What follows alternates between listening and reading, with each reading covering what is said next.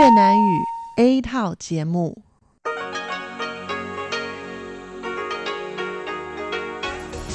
Đây là Đài Phát thanh Quốc tế Đài Loan RTI.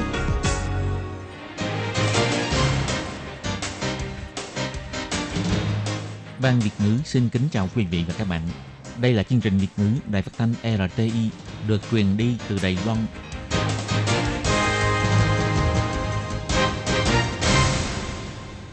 Lê Phương thân chào các bạn, các bạn thân mến. Hoan nghênh các bạn theo dõi chương trình Việt ngữ hôm nay, thứ hai ngày 2 tháng 3 năm 2020, tức ngày mùng 9 tháng 2 âm lịch năm canh tí. Chương trình Việt ngữ hôm nay sẽ đem đến với các bạn các nội dung như sau. Trước hết là phần tin thời sự của Đài Loan, kế tiếp là bài chuyên đề, sau đó là các chương mục tiếng hoa cho mỗi ngày, tìm hiểu Đài Loan và bảng xếp hạng âm nhạc. Nhưng trước tiên, Lê Phương sẽ mời các bạn theo dõi phần tin thời sự của Đài Loan và trước hết là các mẫu tin tóm tắt.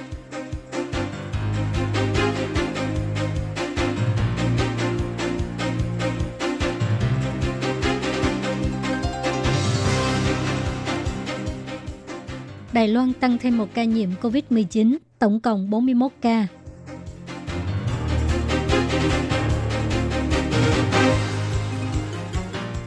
Học giả của Học viện Y tế Công cộng kêu gọi giữa người và người phải giữ khoảng cách 1 mét để tránh bị phong tỏa thành phố như Vũ Hán.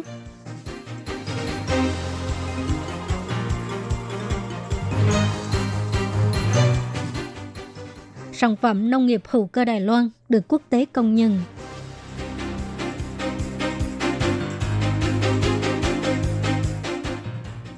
Tổng thống Thái Anh Văn cảm ơn nhân viên y tế đã vất vả và hy sinh để phòng chống dịch bệnh. Bạch Trong mong người dân có thể giành được sủng hộ lớn nhất cho nhân viên y tế.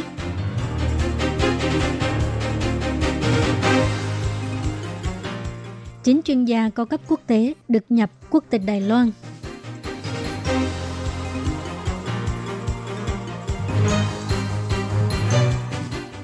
Cách phòng chống dịch bệnh COVID-19 tại công sở.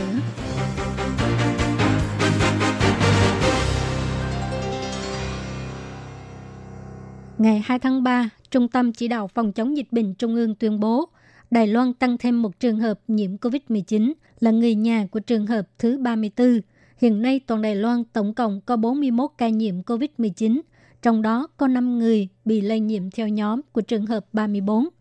Trung tâm Chỉ đạo Phòng chống dịch bệnh Trung ương cho hay trường hợp thứ 41 là con gái của trường hợp thứ 34, năm nay hơn 20 tuổi, từng nhiều lần vào phòng bệnh chăm sóc trường hợp thứ 34. Cô ấy ngoài có cơ địa dị ứng ra, không có bất cứ triệu chứng nào. Trong khoảng thời gian từ ngày 15 tháng 2 tới ngày 26 tháng 2, cô thường nhiều lần vào phòng bệnh để chăm sóc trường hợp thứ 34. Ngày 28 tháng 2, sau khi được sắp xếp, lấy mẫu xét nghiệm và cách ly tại bệnh viện, kết quả xét nghiệm lần đầu tiên là âm tính, nhưng lần thứ hai thì có kết quả dương tính với COVID-19. Hôm nay, tức là ngày 2 tháng 3, xác nhận là bị nhiễm COVID-19. Đơn vị y tế cũng sẽ tiếp tục theo dõi chặt chẽ với những người từng tiếp xúc với trường hợp thứ 41. Ngày 2 tháng 3, Học viện Y tế Công cộng của Trường Đại học Quốc gia Đài Loan một lần nữa tổ chức buổi trình bày về tình hình dịch COVID-19, đồng thời đưa ra kiến nghị về phòng ngừa dịch bệnh với chính phủ và người dân. Viện trưởng Viện Y tế Công cộng Chiêm Trường Quyền cho hay, dịch COVID-19 đã tác động đến 63 quốc gia. Theo tình hình hiện nay, xu hướng gây ra đại dịch toàn cầu là không thể tránh khỏi. Tại Đài Loan cũng xuất hiện tình trạng lây nhiễm ở cộng đồng và bệnh viện. Để tránh dịch COVID-19 bùng phát nghiêm trọng tại Đài Loan, thậm chí là xuất hiện tình hình phong tỏa thành phố như Vũ Hán, giữa người và người nên giữ khoảng cách 1 mét. Ông Chiêm Trường Quyền cho hay, nếu trong khoảng thời gian từ 7 giờ cho tới 10 giờ sáng có thể phân từng nhóm người đến công ty thì có thể hạn chế tình trạng lây nhiễm. Các bạn cùng thấy, Ý cũng phải phong tỏa thành phố rồi. Chúng ta không muốn xảy ra sự việc như vậy thì phải phối hợp với chính phủ. Các doanh nghiệp cũng không cần phải nói nghỉ làm hay là nghỉ học. Tất cả chúng ta đều phải hợp tác. Tôi nghĩ rằng có thể phân chia dòng người đi làm theo thời gian khác nhau là có thể làm được. Ông Chiêm Trường Quyền còn cho hay, lúc quy hoạch hoặc là tổ chức hoạt động nếu có thể thực hiện giữ khoảng cách 1 mét, ghế ngồi tại các phương tiện giao thông công cộng cùng có khoảng cách như vậy, thì không hẳn lúc nào cũng phải đeo khẩu trang. Bởi vì số lượng khẩu trang vẫn còn hạn chế và mùa hè cũng sắp đến rồi, đeo khẩu trang trong suốt thời gian dài cũng không tốt. Mặt khác cũng nên tận dụng Internet hoặc video để cho vật tư phòng dịch được ứng dụng tốt nhất, đạt được hiệu quả tốt nhất trong việc phòng chống dịch bệnh. Ông Chiêm Trường Quyền nhấn mạnh, tình hình dịch COVID-19 đem đến ảnh hưởng còn lớn hơn dịch SARS của 17 năm trước. Mọi người không được xem thường. Chính phủ cũng nên đối thoại với xã hội sớm hơn, làm tốt công tác chuẩn bị phòng chống dịch bệnh. Năm 2018, Đài Loan thông qua đạo luật xúc tiến nông nghiệp hữu cơ, trong đó quy định các nước chưa ký kết công nhận lẫn nhau về bình đẳng song phương hữu cơ với Đài Loan vào ngày 30 tháng 5 năm nay, thì Đài Loan cũng sẽ không nhận con dấu hữu cơ khi nhập vào Đài Loan của nước đó. Sản phẩm nông nghiệp xuất khẩu sang Đài Loan cầm bán với tên gọi hữu cơ. Ngày 2 tháng 3, Ủy ban Nông nghiệp công bố thông tin, gần đây Đài Loan đã hoàn thành ký kết thỏa thuận bình đẳng hữu cơ với Úc và New Zealand. Nói một cách khác, sản phẩm hữu cơ của Đài Loan đã được quốc tế công nhận, bây giờ lại tăng thêm hai nước Úc và New Zealand. Sau khi ký kết bản ghi nhớ hợp tác thực phẩm hữu cơ với Nhật Bản vào ngày 30 tháng 10 năm 2019, sau nhiều lần tư vấn, tham quan và kiểm tra tại chỗ, Ủy ban Nông nghiệp Đài Loan cùng với Bộ Nông nghiệp Úc và Bộ Công nghiệp Cơ bản New Zealand đã đạt thỏa thuận chung về tính bình đẳng hữu cơ song phương và do văn phòng đại diện hai bên ký kết hiệp định vào ngày 23 tháng 1 năm 2020 và ngày 26 tháng 2 năm 2020. Ủy ban Nông nghiệp Đài Loan nhấn mạnh ký kết thỏa thuận bình đẳng hữu cơ song phương là tiêu biểu nước đó công nhận hệ thống chứng nhận hữu cơ của Đài Loan và tin tưởng vào sản phẩm nông nghiệp hữu cơ của Đài Loan. Việc này sẽ làm cho mối quan hệ đối tác, hợp tác thương mại hữu cơ giữa Đài Loan và Úc và Đài Loan với New Zealand càng ổn định. Qua hiệp định này có thể thiết lập cơ chế trao đổi và phối hợp với cơ quan có thẩm quyền của hai bên, tiến tới thực hiện trao đổi hợp tác nông nghiệp. Ủy ban Nông nghiệp Đài Loan cũng quy hoạch tổ chức hoạt động tiếp thị, bày bán sản phẩm nông nghiệp hữu cơ tại kênh thị trường địa phương để hỗ trợ nhà kinh doanh sản phẩm nông nghiệp hữu cơ, tạo ra cơ hội xuất khẩu ra nước ngoài. Ủy ban Nông nghiệp Đài Loan sẽ tiếp tục tiến hành bàn thảo về việc ký kết hiệp định bình đẳng sản phẩm hữu cơ với các nước khác như Mỹ, Canada, vân vân. Sáng ngày 2 tháng 3, Tổng thống Thái Anh Văn đi dự lễ khởi công xây dựng Bệnh viện Nhi đồng mà chê tại Tân Trúc. Lúc phát biểu, Tổng thống Thái Anh Văn cho hay, trong những năm qua, chính phủ đã rất nỗ lực trong việc cải thiện nguồn lực y tế tại khu vực Tân Trúc. Tiếp sau chi nhánh tại công viên công nghệ y sinh học Tân Trúc của Bệnh viện Quốc gia Đài Loan được khai trương vào năm ngoái. Bây giờ lại tiếp tục xây dựng Bệnh viện Nhi đồng Mà Chê tại Tân Trúc nhằm giải quyết vấn đề mất cân bằng giữa cung và cầu về tài nguyên y tế của trẻ em lâu nay ở Tân Trúc. Tổng thống Thái Anh Văn cho hay, Bệnh viện Nhi đồng có thể được xem là chỉ số hiện đại hóa và niềm hy vọng của nước nhà. Muốn thành lập một bệnh viện nhi đồng là khó khăn hơn nhiều so với việc thành lập bệnh viện đa khoa. Trước đây, các bậc phụ huynh ở thành phố Tân Trúc thường phải đưa con đến các khu vực khác ở Đài Bắc để khám bệnh. Sự thành lập bệnh viện này không nhận chứng minh được rằng lời hứa của thị trưởng thành phố Tân Trúc Lâm Trí Kiên đã được thực hiện, mà còn thực hiện được mong muốn của những bậc cha mẹ có con em bị chứng bệnh nặng. Tổng thống Thái Anh Văn cũng nhân cơ hội này cảm ơn sự đóng góp của nhân viên y tế trong công tác phòng chống dịch bệnh. Đồng thời, bà cũng hy vọng người dân có thể dành sự ủng hộ lớn nhất cho nhân viên y tế. Tổng thống Thái Anh Văn cho biết, Nhân cơ hội này, tôi xin cảm ơn sự vất vả và sự đóng góp của tất cả nhân viên y tế trên toàn quốc trong công tác phòng chống dịch bệnh. Trung tâm chỉ đạo phòng chống dịch bệnh cũng sẽ hết sức mình để hỗ trợ các cơ quan y tế làm tốt công tác phòng chống dịch bệnh. Cũng hy vọng người dân có thể hết mình ủng hộ nhân viên y tế, phối hợp các biện pháp phòng dịch cùng ngăn chặn dịch bệnh lây lan. Bệnh viện Nhi đồng Mà Che tại thành phố Tân Trúc là bệnh viện đầu tiên toàn quốc do chính phủ chỉ đạo, cũng là bệnh viện dành riêng cho trẻ em từ 0 tới 18 tuổi duy nhất trong khu vực đầu viên, Tân Trúc và Miêu Lực, sẽ cung cấp hơn 400 giường cấp cứu và giường đặc biệt. Ngoài ra, còn có các không gian y tế đặc biệt như là khu bệnh ung thư trẻ em, trung tâm điều trị sớm và dịch vụ cấp cứu ban đêm cho trẻ em. dự kiến sẽ hoàn thành vào tháng 4 năm 2020.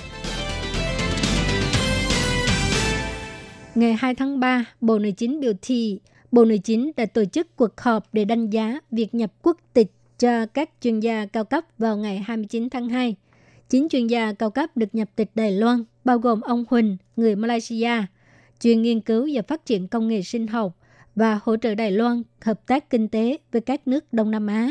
Từ khi thực hiện sửa đổi luật quốc tịch ngày 21 tháng 12 năm 2016 cho đến nay, tổng cộng có 128 chuyên gia cao cấp nước ngoài có sự đóng góp lớn cho Đài Loan trong nhiều năm qua, đã được nhập quốc tịch Đài Loan mà không cần phải từ bỏ quốc tịch gốc.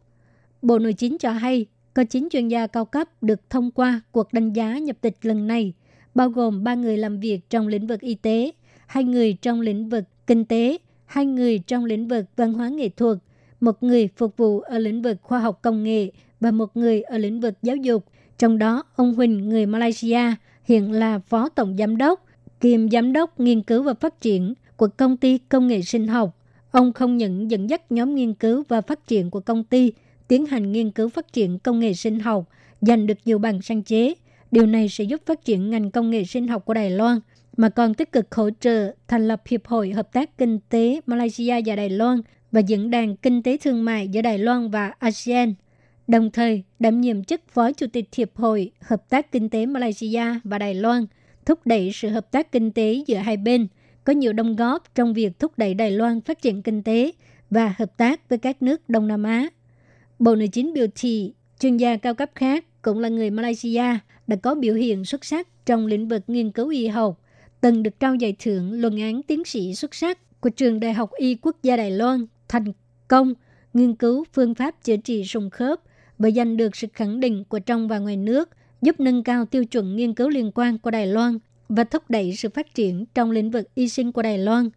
Bộ Nội chính chỉ ra, sau khi nhập quốc tịch Đài Loan, các chuyên gia cao cấp này sẽ có quyền tham gia chính trị và được hưởng các loại đảm bảo phúc lợi xã hội để tiện cho các chuyên gia cao cấp quốc tế tìm hiểu những thông tin liên quan trên trang web thông tin toàn cầu của Bộ Nội chính có khu xin nhập cảnh Đài Loan dành cho chuyên gia cao cấp quốc tế. Hoan nghênh các chuyên gia cao cấp quốc tế đăng ký xin nhập tịch Đài Loan cùng phân đấu cho mảnh đất Đài Loan.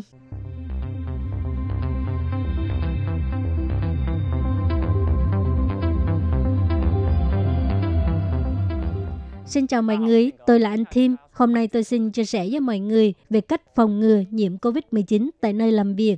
Thứ nhất, vật dụng thông thường phải được vệ sinh hàng ngày, mỗi ngày ít nhất phải khử trùng một lần. Thứ hai, hạn chế dùng tay trực tiếp chạm vào các đồ vật, không bắt tay mà thay vào đó là chùm hai tay vào nhau. Cũng nên tránh chạm tay vào mắt, mũi, miệng. Thường xuyên rửa tay bằng xà phòng trước khi ăn cơm hoặc là vượt từ bên ngoài vào trong công ty. Khi không khí trong văn phòng không được lưu thông, khoảng cách tiếp xúc chưa được 1 mét và trò chuyện mặt đối mặt hơn 15 phút thì nên đeo khẩu trang. Nếu bị bệnh hoặc sốt thì nhất định phải đi khám bác sĩ và xin ở nhà nghỉ, bảo vệ mình cũng bảo vệ người khác nhé.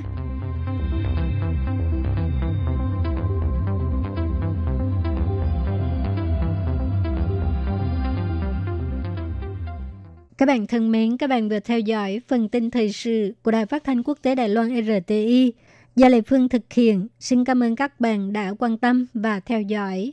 Lê Phương xin hẹn gặp lại các bạn vào tuần sau cũng trong giờ này. Quý vị và các bạn thính giả thân mến, chương trình phát thanh tiếng Việt của Đài Phát thanh Quốc tế Đài Loan RTI được truyền thanh 3 buổi tại Việt Nam, mỗi buổi phát một tiếng đồng hồ. Buổi phát chính vào lúc 6 giờ đến 7 giờ tối hàng ngày giờ Việt Nam qua tần số SW 9425 kHz với sóng dài 31 m. Buổi phát lại lần thứ nhất vào hôm sau 9 giờ tới 10 giờ tối qua tần số SW 9625 kHz với sóng dài 31 m Buổi phát lại lần 2 vào sáng hôm sau, lúc 6 giờ tới 7 giờ qua tần số SW 9745 kHz với sóng dài 25 m. Ngoài ra tại Đài Loan, ở khu vực Giang Nghĩa, Vân Lâm và Đài Nam có thể đón nghe chương trình của Ban Việt ngữ qua tần số AM 1422 kHz vào lúc 8 giờ tới 9 giờ tối mỗi thứ ba hàng tuần và chương trình sẽ được phát lại vào hôm sau lúc 9 giờ tới 10 giờ sáng. Sau đây xin mời quý vị và các bạn tiếp tục đón nghe nội dung chương trình hôm nay.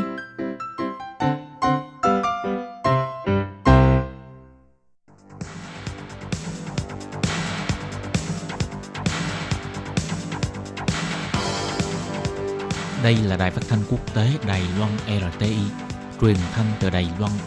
Mời các bạn theo dõi bài chuyên đề hôm nay.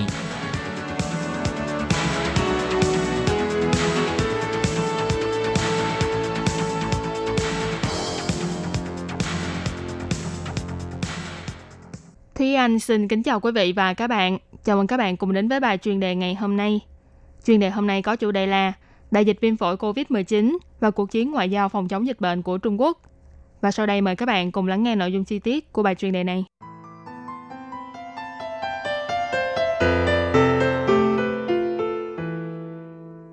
Dịch viêm phổi COVID-19 bùng phát đột ngột, có vẻ như đã làm tê liệt gần như toàn bộ bộ máy nhà nước của Trung Quốc.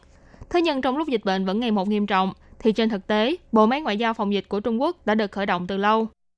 Có người nói người tính không bằng trời tính, và tình hình dịch viêm phổi COVID-19 ở Trung Quốc chính là ví dụ tốt nhất cho câu nói này trong thời điểm hiện tại. Đội quân kinh tế của Trung Quốc chưa kịp tạm nghỉ ngơi sau cuộc chiến tranh thương mại cam go với Mỹ, nay e rằng lại phải khốn đốn trong cuộc chiến tranh với con thiên nga COVID-19 này. Và bên cạnh đó, chiến lược đánh vào lòng người để chinh phục thiên hạ một vành đai một con đường của Chủ tịch Trung Quốc Tập Cận Bình có lẽ cũng sẽ bị phá hủy. Bàn cờ ngoại giao của Trung Quốc vốn đang suôn sẻ với những nước đi mới, nằm trong khuôn khổ sáng kiến một vành đai một con đường. Thế nhưng sự xuất hiện đầy bất ngờ của cơn đại dịch viêm phổi COVID-19 đã nhanh chóng làm xáo trộn và tê liệt thế cờ lý tưởng của cường quốc này. Nhất là khi các nước đều lần lượt đóng cửa để phòng dịch. Trung Quốc càng khốn đốn hơn với cảnh ngộ, đi ra cũng không được, mà đi vào cũng không xong. Chuyến viếng thăm Nhật Bản vào tháng 4 của ông Tập Cận Bình, vốn dự kiến sẽ giúp cải thiện mối quan hệ giữa Trung Quốc và Nhật Bản. Thế nhưng chuyến đi này e rằng sẽ phải dời lại vô thời hạn. Còn số phận của hội nghị thượng đỉnh Liên minh châu Âu EU với Trung Quốc vào cuối tháng 3 và hội nghị 17 cộng 1 giữa Trung Quốc với các nước Trung Đông và châu Âu cũng chưa biết sẽ phải trôi về đâu. Sau khi tình hình dịch bệnh ngày một leo thang, các nước đều quay sang chỉ trích Trung Quốc là che giấu thông tin, gây họa cho láng giềng xung quanh. Và những lời biện hộ của Tổng giám đốc WHO ông Tedros Adhanom Ghebreyesus dành cho Trung Quốc càng khiến cho xã hội quốc tế phẫn nộ hơn. Chỉ trong một khoảng thời gian ngắn, Trung Quốc như bị xa lánh, ghẻ lạnh trong giới ngoại giao, khiến cho cường quốc này gặp phải khó khăn trong công tác đối ngoại. Để chuyển đổi thế bị động sang chủ động, Chủ tịch Trung Quốc ông Tập Cận Bình, người đã luôn ẩn mình trong suốt nhiều ngày, đột nhiên lại xuất hiện và hoạt động nhiều hơn trước. Đối nội thì đeo khẩu trang đi thị sát bệnh viện nhằm an ủi lòng dân trong nước. Còn đối ngoại thì tích cực trao đổi với lãnh đạo của các nước bằng điện thoại đường dài, như là với Tổng thống Mỹ ông Donald Trump, Tổng thống Hàn Quốc Moon Jae-in, Thủ tướng Pakistan Imran Khan. Ngoài để thắt chặt tình cảm với các nước, còn cố gắng để cho cộng đồng quốc tế thấy được nỗ lực phòng dịch của Trung Quốc. Mục đích là để hồ vàng với thế giới rằng Trung Quốc làm được. Bộ trưởng Bộ Ngoại giao của Trung Quốc, ông Vương Nghị cũng bận rộn làm tròn trách nhiệm thúc đẩy ngoại giao và thay đổi hình ảnh của Trung Quốc trước xã hội quốc tế của mình. Nhân lúc Trung Quốc và các nước thành viên của ASEAN tổ chức hội nghị đặc biệt ngày 20 tháng 2 để thảo luận về tình hình dịch bệnh, ông Vương Nghị cũng đã lên tiếng kêu gọi các nước cùng đồng tâm hiệp lực với nhau và đồng thời cũng hãy nới lỏng những giới hạn về mặt du lịch và thương mại với Trung Quốc. Do nhiều năm nay, Trung Quốc vẫn luôn cố gắng củng cố vị thế của mình ở ASEAN, cho nên lần kêu gọi các nước ASEAN cùng hợp tác phòng chống phòng dịch lần này vừa là bài thi thử thách năng lực mềm của Trung Quốc, cũng vừa là bài thi thử thách tình hữu nghị bền chặt hơn vàng giữa Trung Quốc với các nước trong khu vực Đông Nam Á. Cùng với sự bùng phát nghiêm trọng của dịch viêm phổi COVID-19, nhiều quốc gia trên thế giới đã đưa ra lệnh cấm nhập cảnh đối với Trung Quốc và một số nước trong vùng dịch. Việc này đã khiến cho thể kinh tế lớn thứ hai thế giới là Trung Quốc gặp phải khó khăn vô cùng to lớn. Kinh tế trong nước đình trệ, kinh tế đối ngoại thì muôn vàng trắc trở, và sự việc này thậm chí còn ảnh hưởng đến chính sách một vành đai một con đường mà Trung Quốc luôn tự hào. Nhiều dự án xây dựng đường sắt, cảng khẩu và đường cao tốc quan trọng đều phải ngừng hoạt động. Trước tình thế đầy cam go đó, nhưng Ngoại trưởng Vương Nghị vẫn dùng những lời lẽ rất mỹ miều để nhấn mạnh với các nước trong khối ASEAN rằng hoang mang còn đáng sợ hơn virus và lòng tin đáng quý hơn vàng bạc. Tuy vậy, những tính toán và ý đồ này của Trung Quốc dường như đều đã bị mọi người nhìn thấu. Phó giáo sư Alfred Wu tại trường chính sách công cộng Lý Quang Diệu thuộc trường Đại học Quốc gia Singapore đã chỉ ra rằng Trung Quốc đang cố gắng đưa ra thông điệp về tình hữu nghị giữa họ với các nước trong khối ASEAN nhằm mượn hình ảnh khối đoàn kết thân thiết này để đáp trả những làn sóng phê bình công tác phòng chống dịch bệnh tắc trách của Trung Quốc từ các quốc gia phương Tây và để chuyển hướng dư luận của người dân trong nước cũng như là của xã hội quốc tế. Một cơn đại dịch viêm phổi ập đến không chỉ ảnh hưởng riêng Trung Quốc mà cũng là thử thách to lớn đối với toàn thế giới. Và trong lúc đại họa nhân gian đang diễn ra, Trung Quốc với mối lo cả trong và ngoài nước đang phải gồng mình lên để chiến đấu trong cuộc chiến ngoại giao phòng dịch đầy cam go này. Các bạn thân mến, vừa rồi là bài chuyên đề hôm nay với chủ đề Đại dịch viêm phổi COVID-19 và cuộc chiến ngoại giao phòng chống dịch bệnh của Trung Quốc do Thúy Anh biên tập và thực hiện. Cảm ơn sự chú ý lắng nghe của quý vị và các bạn. Thân ái chào tạm biệt và hẹn gặp lại.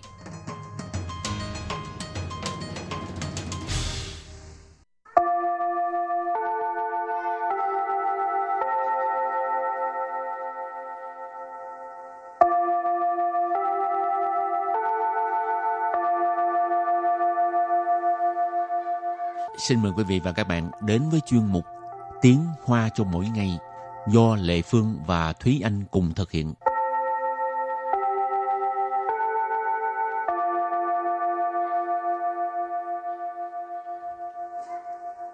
Thúy Anh và Lệ Phương xin kính chào quý vị và các bạn. Chào mừng các bạn cùng đến với chuyên mục Tiếng Hoa cho mỗi ngày ngày hôm nay.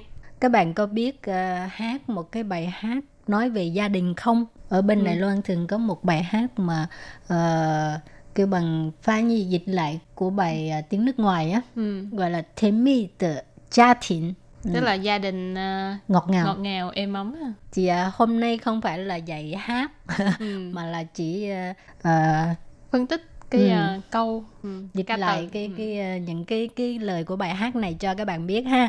Bài hát mang tên là Thiên mi tự gia đình có nghĩa là gia đình ngọt ngào.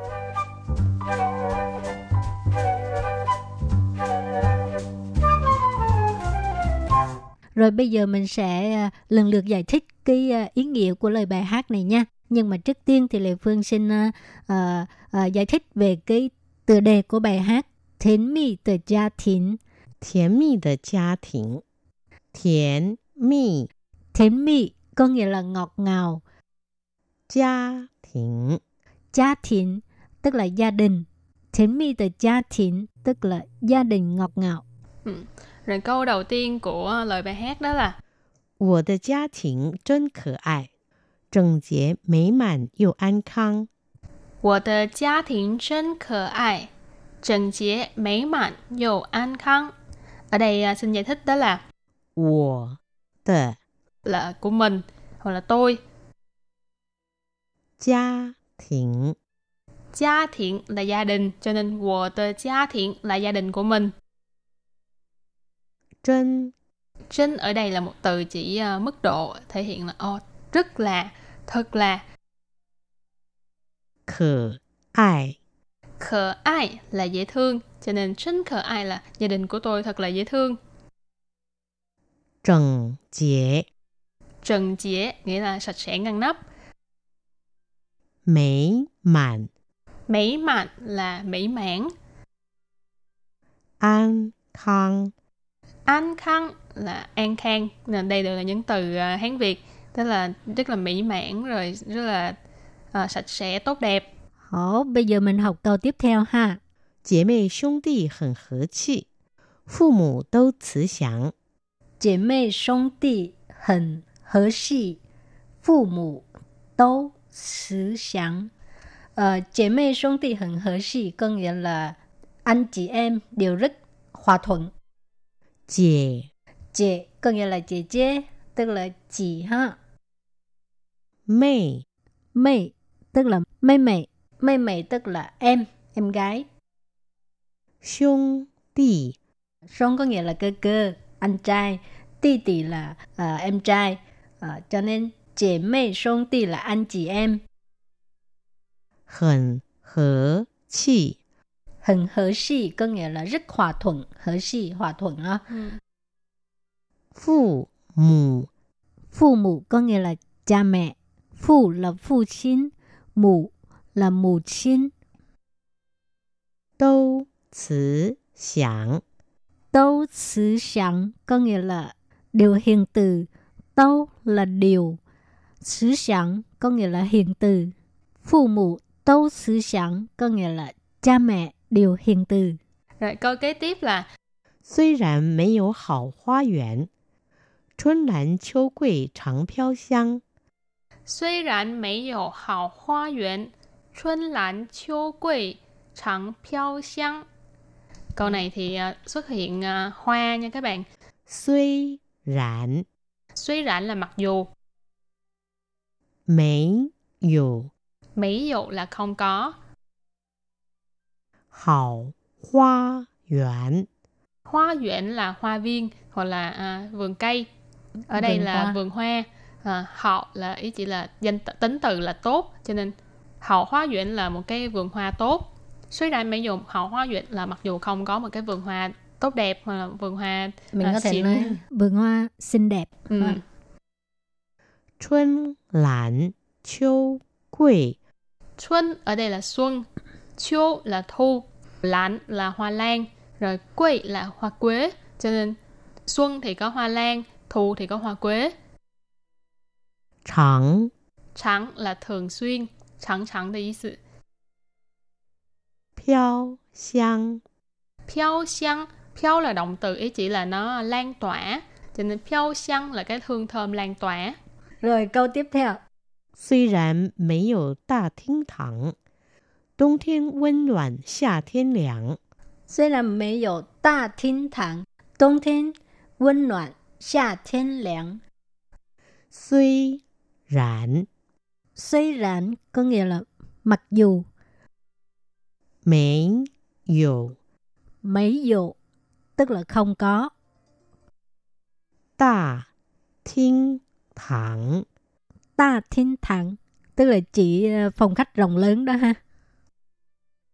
冬天温暖， 冬thiên温暖 tức là mùa đông ấm áp 夏天凉。 Sa thiên凉là mùa hạ mùa hè mát mẻ Ừ. Ờ,冬thiên mình học qua rồi là mùa đông à,温暖tức là ấm áp Sa thiên là mùa hè Lẻn có nghĩa là mát Ừ. mát mẻ Thì câu của chị Lệ Phương là nó đã hô ứng với câu trước là có câu trước là có nói đến xuân và thu thì câu của chị Lệ Phương có nói là đông với hạ. Ừ. ừ. Thì câu kế tiếp là 可爱的家庭啊，我不能离开你。 khở ai的gia thiện dạ, tức là gia đình dễ thương của tôi.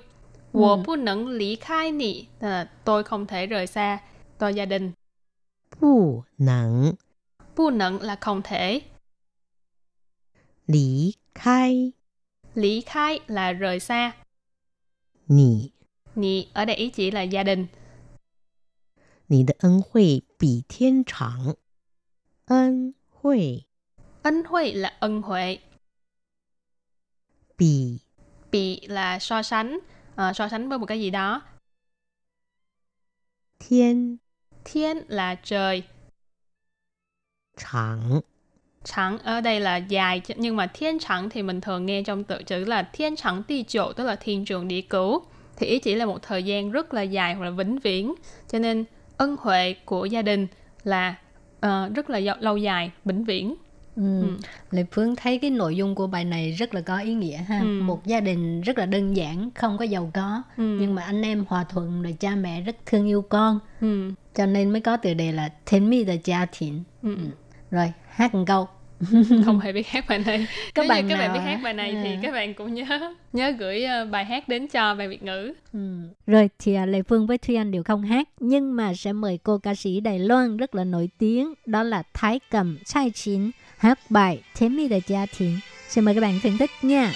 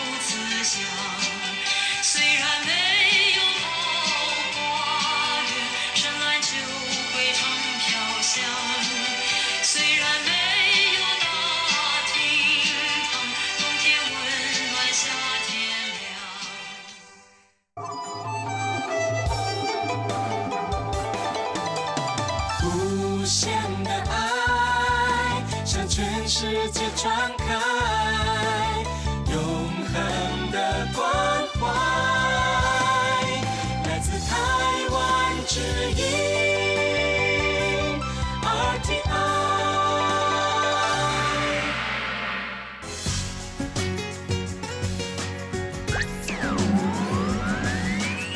Quý vị đang đón nghe chương trình Việt ngữ Đài RTI truyền thanh từ Đài Loan.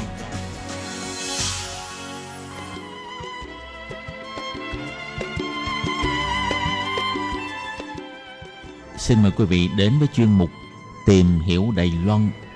Chuyên mục này giới thiệu về con người và đất nước Đài Loan. Hoan nghênh đón nghe.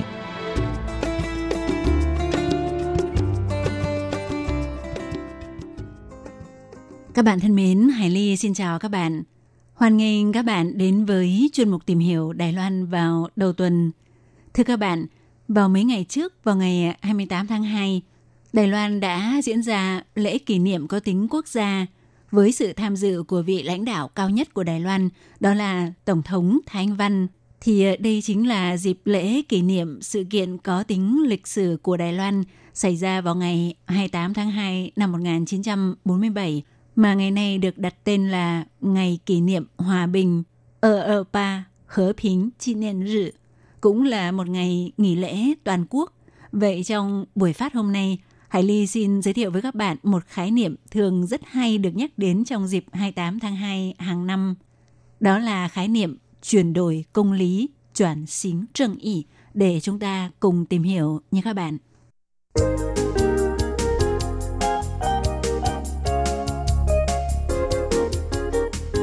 Các bạn thân mến, thì ờ, trước khi cùng nhau tìm hiểu về khái niệm chuyển đổi công lý và quá trình triển khai công việc này ở Đài Loan, thì ờ, trước tiên Hải Ly xin giới thiệu với các bạn sơ qua về sự kiện xảy ra vào ngày 28 tháng 2 năm 1947 ở Đài Loan nhé các bạn. Thưa các bạn, thì ờ, đây là một sự kiện xung đột giữa người dân và chính quyền bắt nguồn từ vụ việc một nhóm nhân viên kiểm tra buôn lậu của Cục Độc quyền Trần Mai Trí hồi bấy giờ – đã đánh chảy máu đầu một phụ nữ bán thuốc lá ở khu vực Đại Đạo Trình, thành phố Đài Bắc, khiến đám đông dân chúng bất bình bao vây nhóm nhân viên này. Vì vậy, nhóm này đã bắn chỉ thiên để cảnh cáo, nhưng không may đã làm một người dân vô tội bị chết. Vụ việc này xảy ra vào ngày 27 tháng 2 năm 1947. Vào ngày hôm sau, tức ngày 28 tháng 2, dân chúng đã tập trung trước văn phòng trưởng quan hành chính Xính Trần trảng Quan Sủ là cơ quan hành chính cao nhất lúc bấy giờ để trần tình, nhưng đã bị lực lượng vệ binh của cơ quan này xả súng, khiến nhiều người thương vong, càng khiến dân chúng thêm phẫn nộ và tiếp tục phát động hoạt động phản đối chính phủ cũng như phản đối văn phòng trưởng quan hành chính với quy mô lớn hơn, đồng thời cũng đã gây ra sự xung đột có tính tấn công để báo thù của nhóm người bản địa Pấn Sần Rấn và nhóm người ngoại tỉnh Oai Sần Rấn, tức nhóm người từ Trung Quốc theo chính quyền của Đảng Quốc dân di chuyển tới Đài Loan. Sau đó, chính phủ thời bấy giờ đã cử quân đội trấn áp và bắt giữ dân chúng, dẫn đến nhiều người bị thương vong. Về số lượng người chết trong sự kiện xung đột này thì có nhiều cách nói không giống nhau, cho rằng có khoảng từ hàng trăm người cho đến cách nói cho rằng có tới hàng chục nghìn người thiệt mạng. Thì ờ, sau khi Đài Loan giải trừ giới nghiêm và bắt đầu bước sang thời kỳ dân chủ, và kể từ khi Đảng Dân Tiến lên nắm quyền thay thế Đảng Quốc dân, thì Đảng Dân Tiến chủ trương sự kiện xung đột này cũng như nhiều sự kiện khác trong thời kỳ Đài Loan thực hiện lệnh giới nghiêm dưới thời do Đảng Quốc dân cầm quyền đã khiến nhiều người dân vô tội bị bức hại. Vì vậy, cần phải tiến hành sự chuyển đổi công lý, chuẩn xính trân ị tức tìm lại công lý, sửa chữa những lỗi sai mà chính quyền trước đây đã mắc phải và đền bù cho các nạn nhân – Vậy trong chương mục hôm nay, Hải Ly xin giới thiệu kỹ hơn với các bạn về khái niệm thế nào là chuyển đổi công lý và quá trình chuyển đổi công lý đã được triển khai ở Đài Loan ra sao nhé các bạn. Thưa các bạn thì ờ, chuyển đổi công lý, chuyển xính trần ỉ, chính là sau khi một xã hội chuyển thành xã hội dân chủ sẽ triển khai công việc giải quyết hậu quả của sự chia rẽ xã hội gồm sự chia rẽ về chính trị, sự chia rẽ các nhóm cộng đồng hay chia rẽ các nhóm chủng tộc xảy ra bởi sự áp bức nói chung hoặc sự áp bức về chính trị mà thể chế chuyên chế độc tài đã thực hiện trong quá khứ. Và công việc này cụ thể bao gồm thứ nhất là tìm lại công lý cho người đã từng bị bức hại về chính trị. Nạn nhân nếu từng bị tịch thu tài sản thì phải trả lại. Còn những người đã chịu tổn thất về cơ thể, tự do và tính mạng hoặc người nhà của họ phải được bồi thường gấp nhiều lần. Thứ hai là đối với những người thực hiện sự bức hại về chính trị, phải có sự truy cứu về mặt pháp luật và về mặt đạo đức. Thứ ba là phải tái hiện một cách hoàn chỉnh sự thật và lịch sử của những sự kiện bức hại về chính trị trong quá khứ. Thì đó chính là khái niệm chung về sự chuyển đổi công lý trên quốc tế, nhưng cũng còn tùy thuộc vào môi trường lịch sử và chính trị của mỗi quốc gia thì quá trình chuyển đổi công lý sẽ được triển khai xử lý theo các phương thức cụ thể khác nhau. Vậy thì có một câu hỏi đặt ra là tại sao phải thực hiện sự chuyển đổi công lý như vậy? Thưa các bạn, thì ờ, nếu xét về góc độ xóa bỏ sự chia rẽ trong xã hội, thì sự bức hại chính trị rất thường gây ra sự chia rẽ có quy mô lớn trong xã hội. Nếu chúng ta không bồi thường cho các nạn nhân, truy cứu người gây ra sự bức hại, thì vết dạn nứt trong xã hội không thể được lấp đi một cách thực sự. Sự thù hận cũng không thể thực sự được xóa bỏ. Cố tình quên lãng sẽ không đem lại hòa bình và hòa giải, mà phải thành khẩn đối diện với quá khứ, mới thực sự giải quyết được sự giãn nứt trong xã hội. Ví dụ như sự kiện ngày 28 tháng 2 năm 1947 của Đài Loan, có thể nói trong thời kỳ thống trị chuyên quyền cũng chính là thời kỳ Đài Loan còn thực hiện giới nghiêm thì nhắc tới sự kiện này là một điều đại cấm kỵ, không được công khai thảo luận hay lưu truyền, có thể nói là ép mọi người phải quên đi. Tuy nhiên, sự giãn nứt trong xã hội không vì thế mà được khóa lấp, mà ngược lại, nó lại trở thành nguồn cơn gây nên sự căng thẳng giữa các nhóm cộng đồng người Đài Loan. Trên thực tế, có rất nhiều ví dụ cho thấy do những hành vi bất nghĩa trong quá khứ không được thẳng thắn đối diện và xử lý, xã hội sẽ không ngừng xảy ra xung đột bởi ảnh hưởng của những sự bất nghĩa trong quá khứ. Bosnia chính là một ví dụ như vậy. Vậy ờ, cho tới nay thì công việc chuyển đổi chính nghĩa của Đài Loan đã đạt được những thành quả ra sao? Thưa các bạn thì ờ, cho tới nay có thể nói thành tựu lớn nhất mà công tác chuyển đổi chính nghĩa của Đài Loan đạt được đó chính là bồi thường cho các nạn nhân. Hiện tại thì ờ, Đài Loan có quỹ kỷ niệm sự kiện ngày 28 tháng 2. Quỹ bồi thường những vụ án xét xử oan sai về tội phiến loạn và tội gián điệp là hai tổ chức chủ yếu phụ trách công việc bồi thường của công tác chuyển đổi chính nghĩa ở Đài Loan. Hiện tại thì ờ, không đề cập đến mức bồi thường cho các nạn nhân chính trị là có hợp lý hay không, vì có một số tổn thất vẫn không hề nhận được bất cứ sự bồi thường nào. Ví dụ như tài sản của các phạm nhân chính trị đã bị tịch thu trước đây không tiến hành bồi thường hoặc trả lại. Ngoài ra, có rất nhiều phạm nhân chính trị sau khi kết thúc thời gian thi hành án thường không hề qua xét xử mà phải tiếp tục chấp nhận thêm giáo dục cảm hóa, dài nhất là 3 năm còn có thể gia hạn thêm một lần, thì về phần này hiện cũng chưa tiến hành bồi thường. Ngoài ra, còn hai hạng mục quan trọng khác của công việc chuyển đổi công lý mà Đài Loan cũng làm chưa đủ. Thứ nhất là sự kiểm điểm xem xét lại đối với người thực hiện sự bức hại và thể chế bức hại thì vẫn chưa bắt đầu. Còn đối với việc tái hiện lại sự thật và lịch sử thì có triển khai nhưng khá chậm chạp. Thưa các bạn thì à, Đài Loan dân chủ hóa đã vài chục năm nếu so với các quốc gia lạc hậu, nghèo nàn và còn thiếu tài nguyên tri thức, thì công cuộc chuyển đổi công lý của Đài Loan lại tụt hậu rất nhiều. Lý do chủ yếu là vì trong giai đoạn mới chuyển sang dân chủ hóa dưới thời Đảng Quốc dân nắm quyền hơn 10 năm đầu, chính phủ khi đó không có bất cứ động thái gì để kiểm điểm và truy cứu những sai sót cũng như những sự bức hại trong thời kỳ chuyên chế do Đảng Quốc dân cầm quyền. Do vậy, Đài Loan đã bỏ lỡ thời kỳ hoàng kim của việc chuyển đổi công lý. Sau đó, mặc dù Đảng Dân Tiến lên cầm quyền, nhưng trong 7 năm đầu tiên nắm quyền cũng không có ý định triển khai công việc củng cố văn hóa dân chủ, tái thiết đạo đức xã hội này. Chính những lý do như vậy đã khiến Đài Loan trở thành quốc gia tụt hậu trong công cuộc chuyển đổi công lý. Và mặc dù tới nay thì ờ, hai đảng, đặc biệt là Đảng Dân Tiến, vẫn tiếp tục thúc đẩy công việc này, nhưng đôi khi người ta nghi ngại rằng nó đã trở thành công cụ phục vụ cho mục đích bầu cử của các chính đảng. Do vậy, công việc này có triển khai ở Đài Loan nhưng không thực sự triệt để và thành quả giành được còn hạn chế. Các bạn thân mến, cảm ơn các bạn vừa theo dõi chuyên mục Tìm hiểu Đài Loan do Hải Ly biên tập và thực hiện. Thân ái chào tạm biệt các bạn. Bye bye!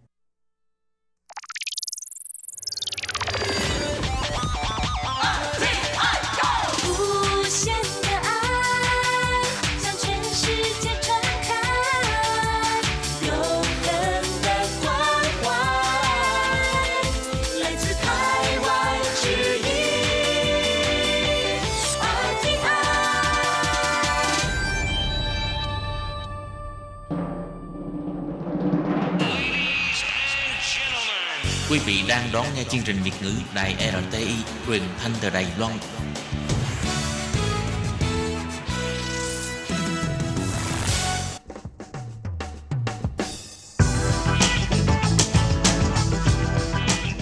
Các bạn đang lắng nghe chuyên mục bảng xếp hạng âm nhạc được phát sóng vào thứ hai hàng tuần. Đây là một chuyên mục hứa hẹn sẽ mang đến cho các bạn những ca khúc và những album thịnh hành nhất, nổi tiếng nhất trong làng nhạc hoa ngữ.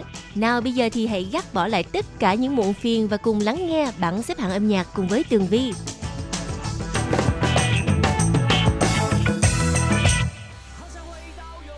Hello, Tường Vi xin chào quý vị và các bạn. Chào mừng trở lại với chuyên mục bảng xếp hạng âm nhạc để lắng nghe 10 ca khúc hay nhất trong tuần. Vị trí mở đầu cho tuần này một ca khúc mang tên Hảo Sảng Hủy Đao Yêu Tri Yuan. Muốn trở về trường mẫu giáo, đây là ca khúc của ban nhạc Pun Pu Pang Hu gửi tặng cho chúng ta một chiếc vé trở về tuổi thơ. Mời các bạn cùng lắng nghe vị trí thứ 10 của bảng xếp hạng. 醒来的时候，最后好像一场战争的开头。我站在这里，想要看看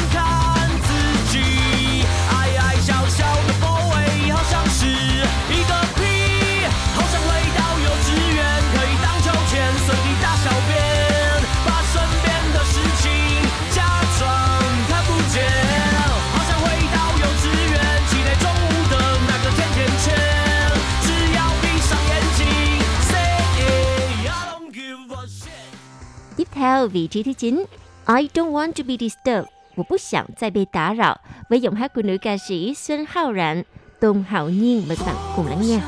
再被打扰，所有的纠缠我都不再计较，理智对抗着煎熬，礼貌的痛着倔强的保持着微笑，交换了拥抱，不再依靠。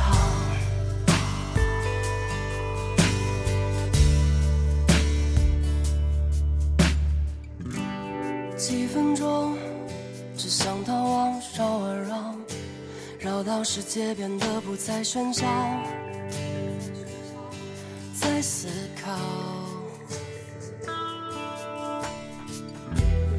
也许爱不是坦白，隐瞒着一先，让彼此都不艰难，不会冷淡。我不想再被打扰，所有的纠缠我都不再计较，理智对抗着煎熬，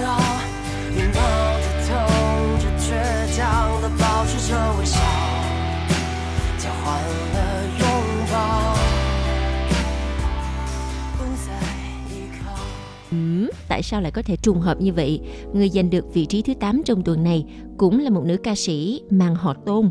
Xuân Sơn Sĩ Tôn Thịnh Hy cùng kết hợp với nữ ca sĩ wei Ru Xuân, Nguyễn Như Huyên trong ca khúc mang tên Của Dốc Sư Nữ Not a Superwoman. Mời các bạn cùng lắng nghe.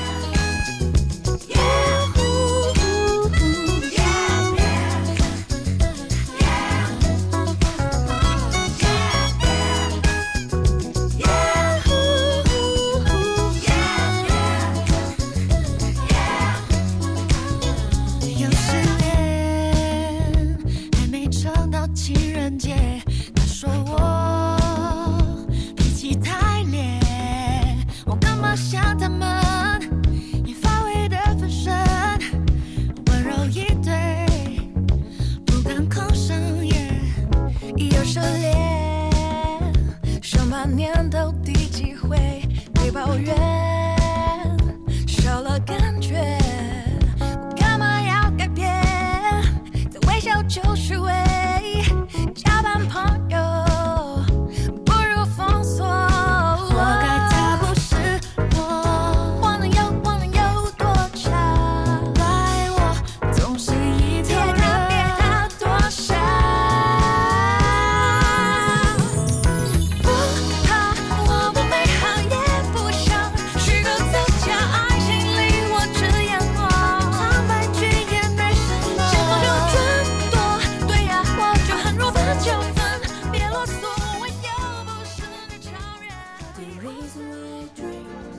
bạn, có lẽ bảng xếp hạng âm nhạc tuần này dành tặng riêng cho những ca sĩ có họ Tôn. Vị trí thứ bảy trong tuần này cũng là một nữ ca sĩ mang họ Tôn, Xuân Dỗ An, Tôn Vu An với ca khúc mang tên dream dream dream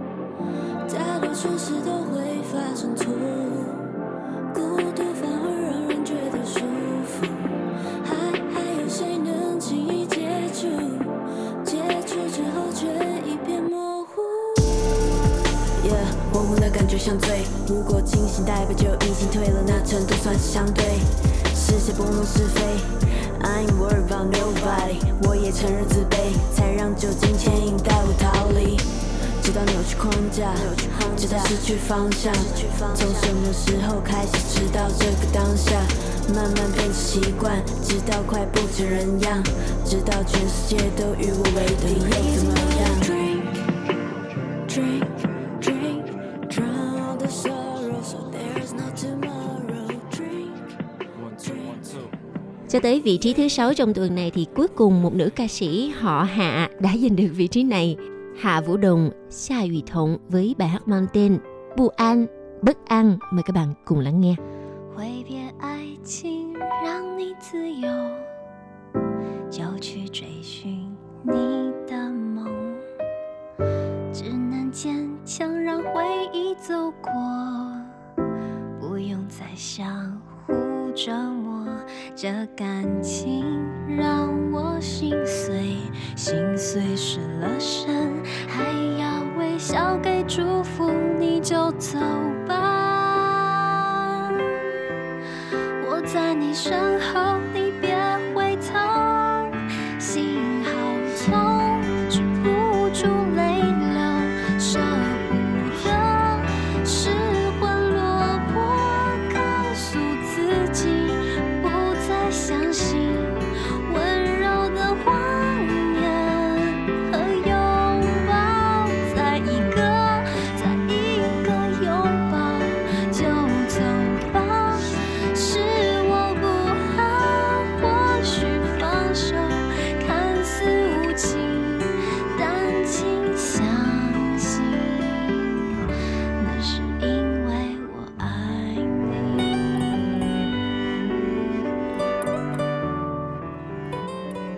Bây giờ thì chương trình đã đến một nửa chặng đường.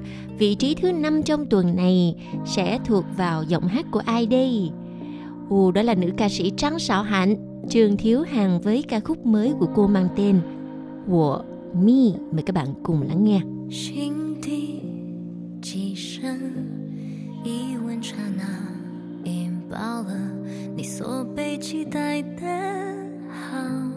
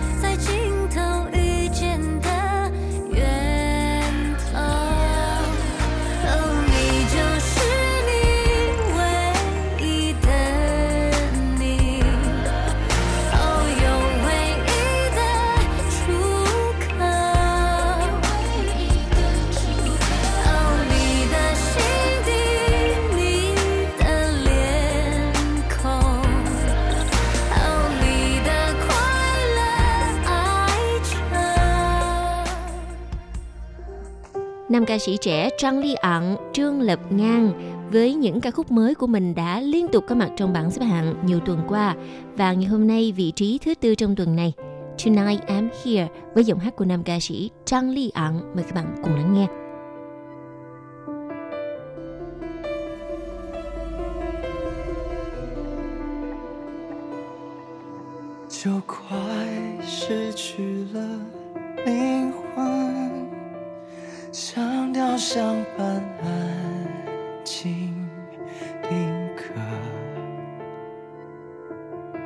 笑容掏空了躯壳，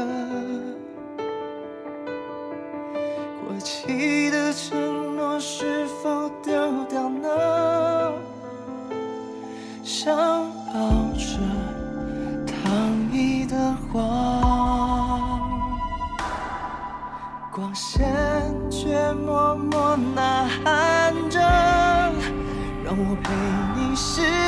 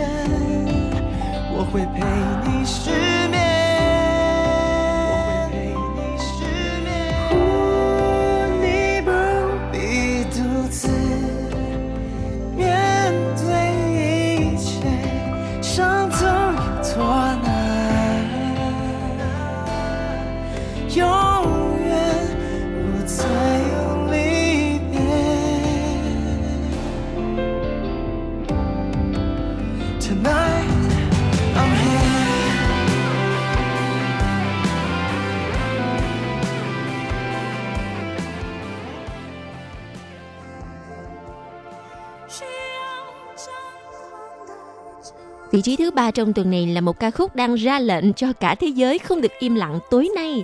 今晚不准世界安静 với giọng hát của nữ ca sĩ Phú Chống Yên, Phù Quỳnh Âm. Mời các bạn cùng lắng nghe.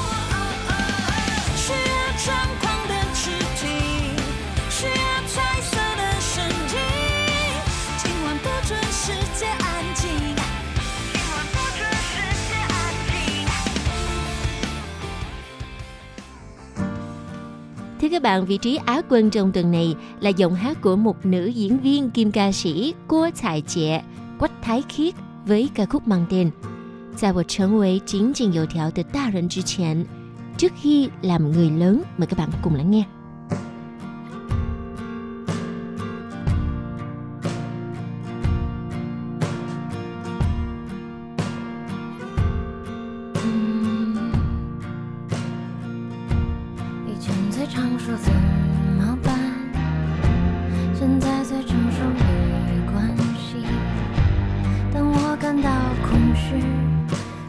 变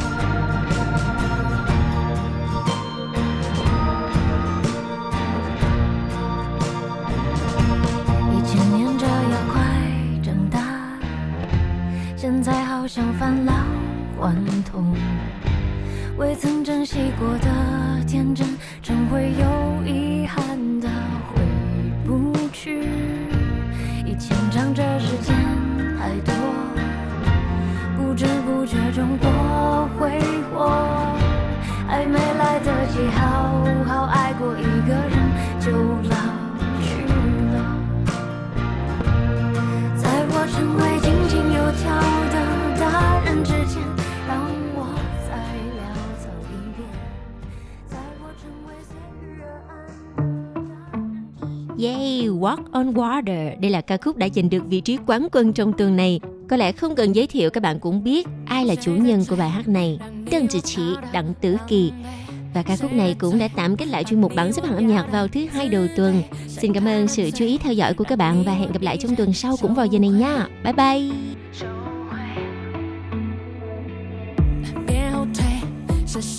Hãy